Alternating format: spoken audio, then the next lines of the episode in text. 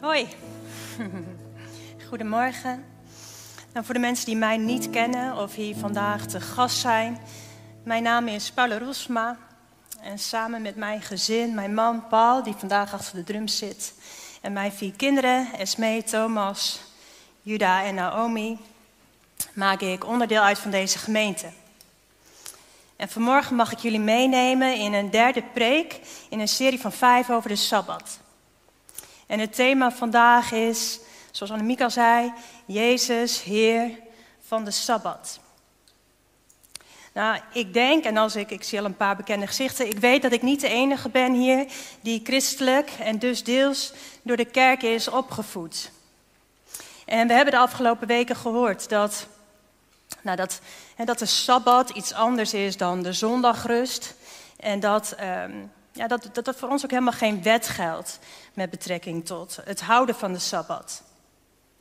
En toch denk ik dat veel van ons misschien wel uh, de zondag toch altijd even op een andere manier hebben ingevuld. Omdat je ouders of jezelf daar belang aan hechten. Dus voor wie geldt dat je bepaalde dingen niet mocht op de zondag? Handen graag. Ja, grasmaaien bijvoorbeeld. Klussen. Shoppen. Nou, wat nog meer? Wasjes draaien en ophangen. Niet naar het zwembad, ja. En de bioscoop, was dat geoorloofd? Nee, not dan. nou, voor mij geldt eigenlijk, mijn ouders checkten altijd op zaterdagavond of de benzinetank nog vol genoeg zat om de zondag mee door te komen. En zo niet, op naar de benzinepomp, want op zondag werd er niet getankt. En mijn opa en oma bijvoorbeeld weer, in hun tijd was het een no-go om op zondag überhaupt auto te rijden. Ik mocht best veel dingen niet. En toch had ik echt superveel vrijheid vergeleken met uh, de mensen die bij mij in de wijk naar de kerk gingen. We leken wel losgeslagen wild. Maar goed, ook zij hadden nog bijzonder veel vrijheid vergeleken met de Joden op de Sabbat. En ik wil met jullie lezen Matthäus 11, vers 28 tot 12, vers 8. En in die tijd ja, was Jezus' populariteit aardig afgenomen. Hij ervaarde veel tegenstand, vooral van de Joodse leiders. Maar dat uh, weerhield hem er niet van om te doen wat hij al deed en tot grote irritatie leidt. Hij onderwees, hij geneest, vergeeft zelfs zonde en hij draait zijn handen er ook niet voor om om dat op de Sabbat te doen. Ik lees. Kom naar mij toe, alle die vermoeid en belast zijn, en ik zal u rust geven. Neem mijn juk op u en leer van mij dat ik zachtmoedig ben en nederig van hart. En u zult rust vinden voor uw ziel. Want mijn juk is zacht en mijn last is licht.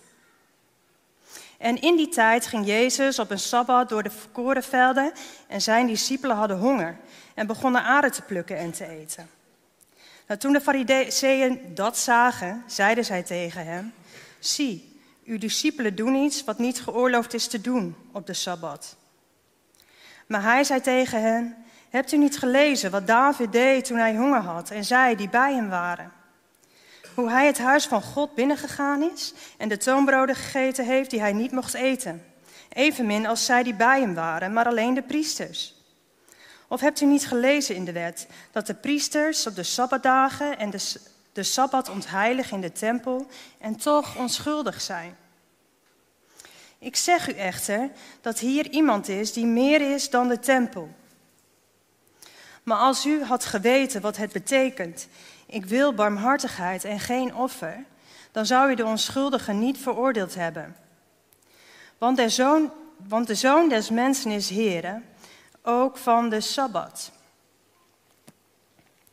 Nou, de afgelopen weken hebben we gehoord dat de Joden Sabbat vierden. Het vierde gebod. Een wet van God. Maar ondanks het verplichte karakter klinkt het dankzij het woordje vieren als iets positiefs, toch? Een feestje. Nou, zo was het ook bedoeld. Het was een dag bestemd om tot rust te komen. dicht bij God te zijn, een goede tijd te hebben. Iets moois en goeds gekregen van God. Maar dat was het dankzij de Joodse leiders al lang niet meer. En zij hadden de wet van God aangevuld met duizenden extra regels. Om ervoor te zorgen dat elke Jood zich aan de wet van God zou houden, ja, bepaalden zij aan de hand van die extra wet en regelgeving hoe je dat dan precies deed. Nou, het heilig houden van de Sabbat namen ze echt bloedserieus. Belangrijkste gebod ever. Dus dat gebod verdiende al zo'n 1500 extra regeltjes. En die gingen echt super ver. Zo mocht je maximaal 2000 stappen zetten op de Sabbat. Dus het was te hopen dat je dicht bij de synagoge woonde. En je mocht eigenlijk niks stillen dat zwaarder was dan het gewicht van twee gedroogde vijgen, anders arbeid. En je, wilde, je mocht ook niet lopen op gras op de Sabbat. Want stel je nou toch voor dat daar net zo'n koren aangroeide, waar jij dan per ongeluk op ging staan en die vermorselde, had je zomaar geoogst. Dus arbeiden. Nou, vooral de fariseeën in Jezus' tijd ja, zijn erg wettisch en moralistisch. En zij zijn een aparte religieuze stroming binnen het Joodse geloof. En zij geloofden dat je Gods genade kon verdienen door je ja, goed aan de regels te houden.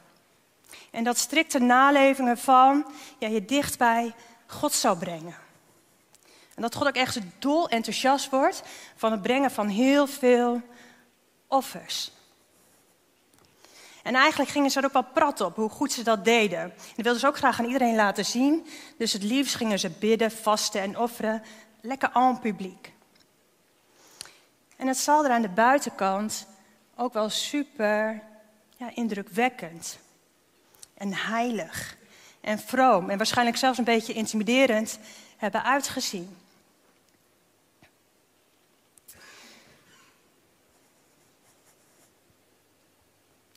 Maar door al die extra regeltjes ja, werd de Sabbat echt een last waar de Joden onder gebukt gingen. Niks mocht. Dus de hele dag op je tenen lopen om maar geen fouten te maken. En het was echt niks leuks meer aan. Hè? Dus, uh, en als de fariseeën je betrapte op een overtreding, ja, dan was je echt de sjaak. En vandaag is Jezus de sjaak. En hij is met zijn discipelen op de Sabbat onderweg naar de synagoge. En de discipelen hebben honger. Dus die willen ze stillen door een graantje mee te pikken van het korenveld waar ze langslopen. En dan ineens springen daar die fariseeën tevoorschijn, die verdraaide zondaars. Die discipelen, ze zijn betrapt. Slaat natuurlijk echt nergens op, hè? want ze, ze zeggen eigenlijk tegen Jezus: Kijk nou eens wat die discipelen doen. Plukken, dus oogsten, dus arbeiden. Alsof een boer ooit zou zeggen: Zo, een paar graantjes opgepeuzeld, mijn werkdag zit erop. En het is eigenlijk ook gek dat ze Jezus aanspreken op dat wat niet hij doet, maar wat de discipelen doen. Maar Jezus reageert en hij zegt: Kom op. Jullie weten toch, jullie hebben toch hebben jullie dan niet gelezen dat er geen honger hoeft te worden geleden? Ook niet op de Sabbat. En hebben jullie dan niet gelezen dat je bepaalde functies gewoon uit mag oefenen, ook op de Sabbat? Denk eens aan de priesters die hun drukste werkdag hebben. Of gelukkig mocht een verloskundige ook aan het werk, beetje knullig, om van een zwangere vrouw te vragen een dagje te wachten. En als Marcus ditzelfde verhaal beschrijft, dan lezen we dat Jezus eigenlijk zegt: Ja, dit is niet hoe de sabbat is bedoeld. De sabbat is er ter wille van de mens, niet de mens ter wille van de sabbat. En de regels die jullie hanteren hebben niets met de sabbat te maken. Jullie leer is niet van mij. En hij zegt iets over zijn leer in de eerste verse van, um, van het Bijbelgedeelte waar we het vandaag over hebben. En daar neem ik jullie even mee naar terug. Want Jezus zegt daar, neem mijn juk op u. En daarmee bedoelt hij zijn onderwijs. In die tijd, ja, als de rabbies hun nieuwe potentiële studenten uitnodigden om bij hen in de leer te gaan, dan zeiden ze, nou, neem het juk, wat dan betekent, neem de Torah. En als Jezus zegt, neem mijn juk op u, dan zegt hij eigenlijk, ja, leer van mij. Wordt onderdeel van mijn training. Want mijn juk is zacht en mijn last is licht. Hmm, denk jij misschien. Ik volg u, maar uw juk is zacht en uw last is licht. Ik ga gebukt onder mega zware lasten. Maar dat is niet waar Jezus het hier over heeft. Hij heeft het hier niet over de lasten waar we in deze gebroken wereld onder gebukt kunnen gaan. Hij zet het bikkelharde juk van de fariseeën, de niet te dragen last van de leer van de fariseeën, tegenover zijn zachte juk en lichte last. En hij zegt, ik wil je ontlasten. Mijn leer geeft rust. Ik ben Heer en meester van de Sabbat. Ik ben Sabbat. Ik ben de rust die is beloofd. En als de regels die wij naleven ter ere van God, of de offers die wij brengen, zoals naar de kerk gaan, na de dienst koffie drinken met je broers en zussen, of geven in tijd of geld voelen als een zware last, of wanneer je juist je eigenlijk al heel erg goed voelt over de regels, over hoe je de regels naleeft en hoeveel offers je brengt, dan is het de vraag of we het juk van Jezus hebben opgenomen of het juk van de wettische fariseeën. En Jezus zegt, als u had geweten wat het betekent, ik wil barmhartigheid en geen offer, dan zou u de onschuldigen niet veroordeeld hebben. En hij verwijst daarmee naar Hosea 6, vers 6, waar staat, waar in het Hebreeuws in plaats van het woordje barmhartigheid het woordje liefde staat. En in het Engels staat er steadfast love. Te vertalen als een standvastige, onfeilbare vorm van liefde, goedheid of vriendelijkheid. En vaak gebruikt, om, ja, vaak gebruikt voor Gods liefde die verband houdt met trouw aan het verbond. En het hart van de Sabbat, wat dus betekent rust en waarmee Jezus zichzelf hier gelijkstelt, is liefde. Is barmhartig, is nederig en zachtmoedig. En de Sabbat is bedoeld om te rusten bij Hem. Niet als extra regel die we maar moeten naleven om God tevreden te stellen. En dit is het hart wat zit achter elke regel in de Bijbel. En als wij het hart van Jezus kennen, dan willen we graag doen wat Hij van ons vraagt. Ons houden aan Zijn leer. En dan niet om de rust te krijgen waar we zo naar verlangen. Maar juist omdat we die rust al hebben ontvangen. Omdat we geproefd hebben van Zijn barmhartigheid, liefde en genade. Omdat we weten dat Hij het goede met ons voor heeft, kunnen we niet anders dan van daaruit leven en uitdelen. Nou, de fariseeën hebben daar nog geen uh, fluit van begrepen wettisch, religieus en moralistisch als ze zijn, allerlei regels opleggen en iedereen veroordelen die het anders doet dan zij. En toch is dat eigenlijk precies hoe heel veel mensen, christenen, ook ervaren. Mensen die niks mogen en van alles moeten, veroordelend zijn, allerlei regels en wetten opdringen. Maar ja, die regeltjes uh, helpen ook. En ze beschermen ons. En ja, of je nou wel of niet gelooft, je maakt altijd ergens onderdeel van uit. En overal gelden regels met betrekking tot hoe je je zou moeten gedragen of hoe je zou moeten denken. En de maker van, de, van onze regels, ja, we hebben het geleerd, zijn hart is goed en liefde. En zijn regels beschermen ons. En het is goed om ons eraan te houden. En eigenlijk bedoelde die fariseeën het ook echt zo slecht nog niet. Eigenlijk deden ze gewoon heel hard hun best om dicht bij God te blijven. En ze hadden echt veel voor over. En het is toch ook wat wij graag willen. We willen het gewoon allemaal wel goed doen. Maar zijn we gericht op God en zijn woord? Of zijn we gericht op het christelijke cultuurtje dat we creëren om het woord van God heen? Want elke keer als wij voorbij gaan aan het woord van God en onze mening en onze regels opleggen aan een ander, ja, dan leggen we eigenlijk gewoon een juk op. En eerlijk gezegd doen we dat op heel veel manieren.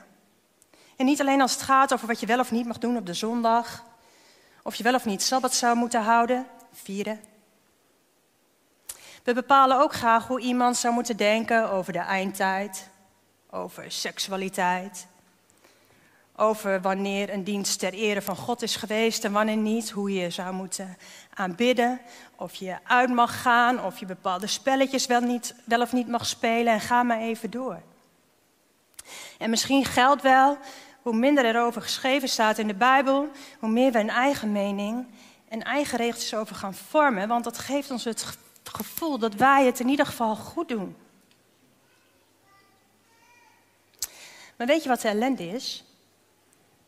Jezus wordt verantwoordelijk gehouden, terwijl dat wat wij laten zien helemaal niets met Jezus te maken heeft. En de fariseeën spreken Jezus aan uh, ja, op, op dat wat zijn discipelen doen. En ook vandaag de dag geldt dat Jezus wordt aangesproken op dat wat zijn discipelen, wij dus, doen. Wat laten we zien? Laten wij het hart van Jezus zien? Stralen wij uit dat zijn juk zacht en zijn las licht is? De wereld en zeker de mensen die leven aan de rand van de maatschappij, maar ook wij zelf. We hebben het zo nodig om te horen dat er nog zoiets bestaat als onvoorwaardelijke liefde, als vriendelijkheid, als compassie,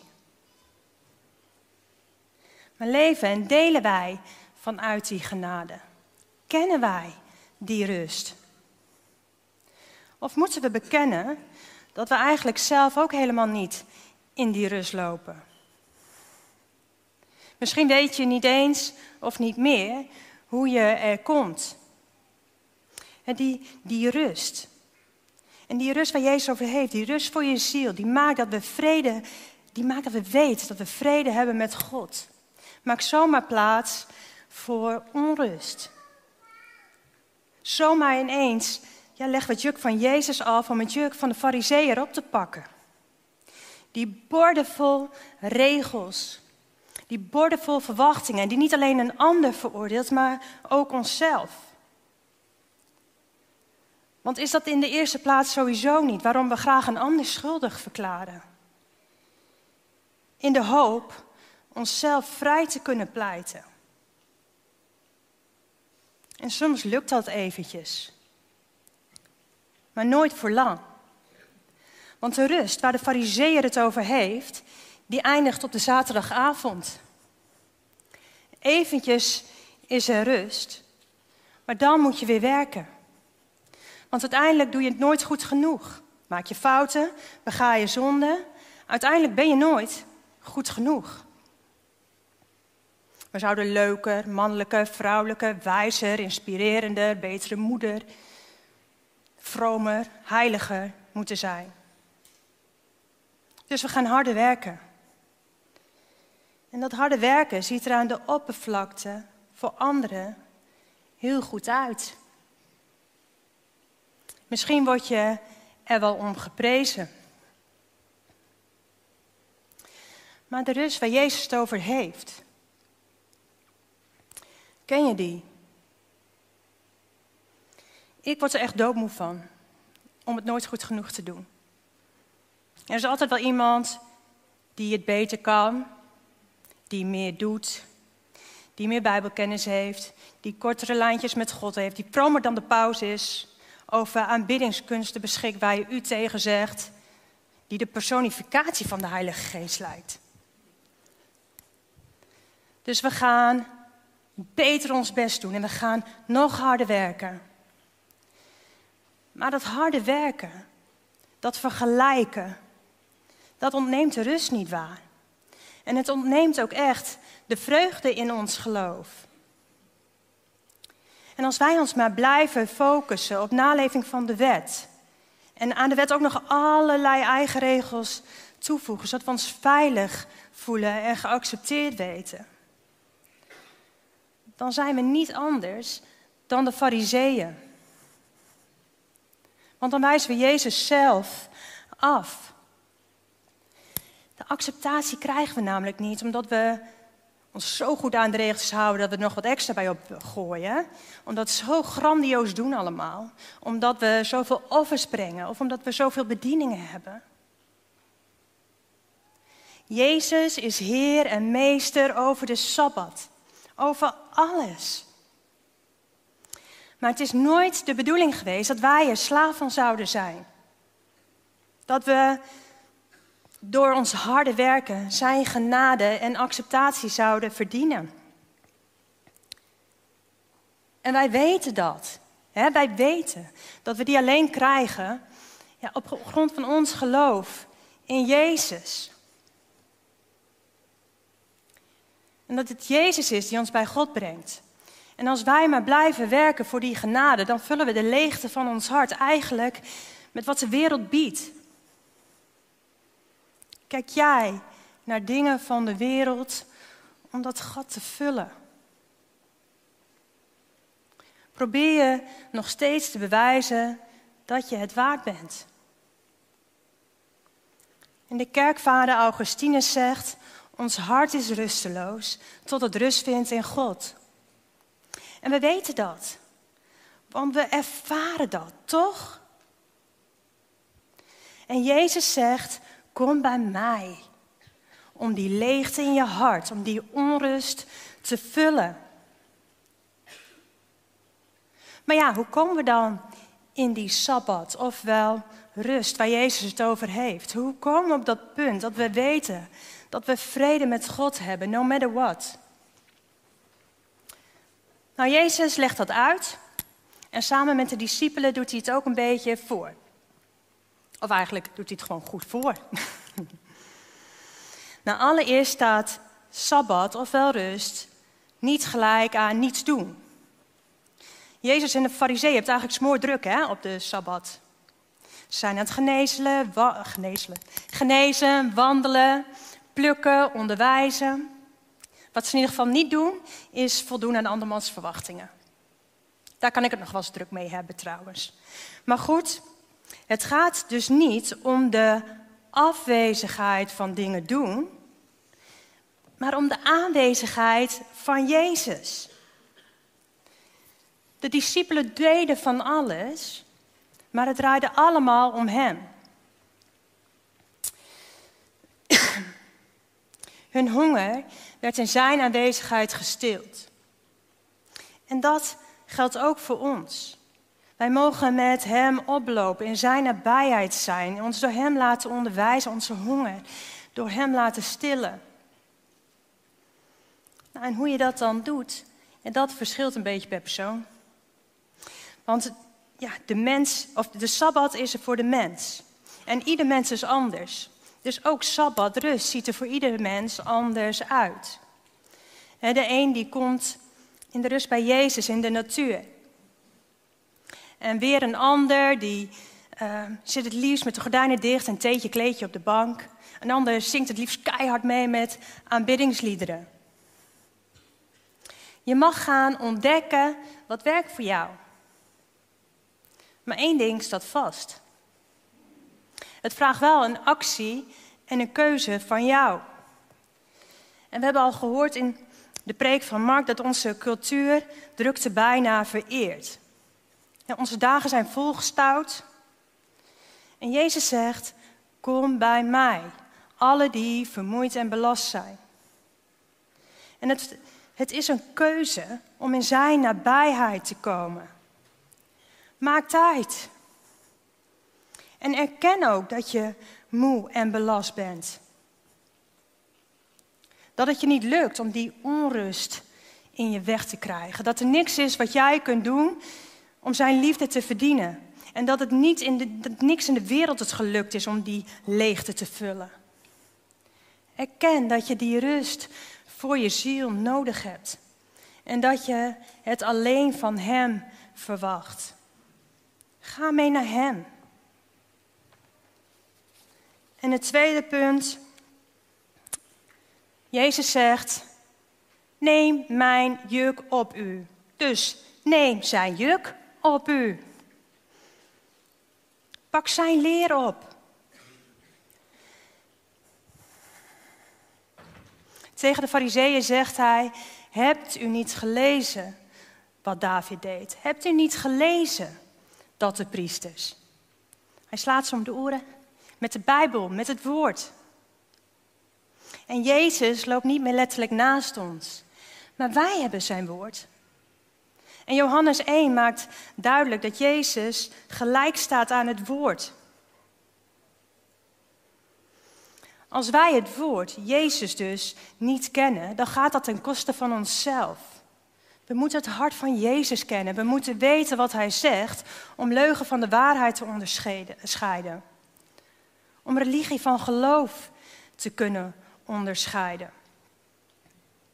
En zoals ik al zei, verwijst Jezus in Matthäus 12, vers 7, als hij het heeft over het hart van de Sabbat, over die liefde en die barmhartigheid, dan verwijst hij naar Hosea 6, vers 6. Maar hij laat het tweede deel daarvan achterwege. En wat er staat in Hosea 6, vers 6 is het volgende. Want ik vind vreugde in goede tierenheid, niet in offer in kennis van God meer dan in brandoffers. God vraagt van ons om Hem te kennen. God zegt, het geeft me vreugde als je me kent. Dus lees het woord. Als u had geweten wat het betekent, barmhartigheid wil ik en geen offer, dan zou je de onschuldige niet veroordeeld hebben. Nou, zo onschuldig waren de discipelen helemaal niet, toch? In ieder geval van een aantal weten we dat. De schrijver van dit boek, Matthäus, was tollenaar. En Petrus, die zo'n persoonlijke relatie met Jezus heeft, zal hem verloochenen. En toch zegt Jezus tegen de Fariseeën: dat, hij onschuld, dat zij onschuldigen veroordelen. Hij zegt dat de discipelen onschuldig zijn. Wij zijn zijn discipelen. En geen enkele goede daad en geen enkele slechte kan daar veranderingen brengen. Alleen in Hem vinden we de vrijspraak die we zoeken. Ons geloof in Jezus spreekt ons vrij. Dus laten we het juk van de fariseeër afleggen. Die konden we toch niet dragen. En het juk van Jezus oppakken. Laten we het voorbeeld van de discipelen volgen. In zijn nabijheid zijn door te bidden, te rusten, tijd te nemen, samen met hem op te lopen en hem te leren kennen door zijn woord te kennen en na te volgen. En als we zijn rust gaan ervaren, dan kan het niet anders dan dat, de, dat Jezus zichtbaar wordt door ons heen. Liefdevol, zachtmoedig, vriendelijk, vol compassie en genade. Dan zullen mensen zien dat er in Hem genezing te vinden is. Dat je honger gesteeld wordt in Hem. En dat Hij de enige is die, die rust voor onze ziel, vrede geeft. Het juk is meestal voor twee. En Jezus draagt dat juk samen met ons. En hij zegt, wees verbonden met mij. Ik zal het zware werk doen. Loop naast me. Ik zal je last lichter maken. Kom in mijn nabijheid tot rust. Amen. Ik wil met jullie eh, bidden. Ja, Heer, dank u voor uw woord. Voor de vrede, voor de liefde, voor de troost en genade die daarvan uitgaat. En ik bid, Heer, dat u het woord in onze harten en levens uitwerkt. Dat u ons aan uw woord herinnert, aan het hart van uw woord herinnert en ons bijschaaft tot we het begrijpen. En Heer, ik vraag ook vergeving. Dat we zo vaak te weinig tijd maken om in uw nabijheid te komen. En dat we die rust proberen te vinden in goedkeuring van anderen.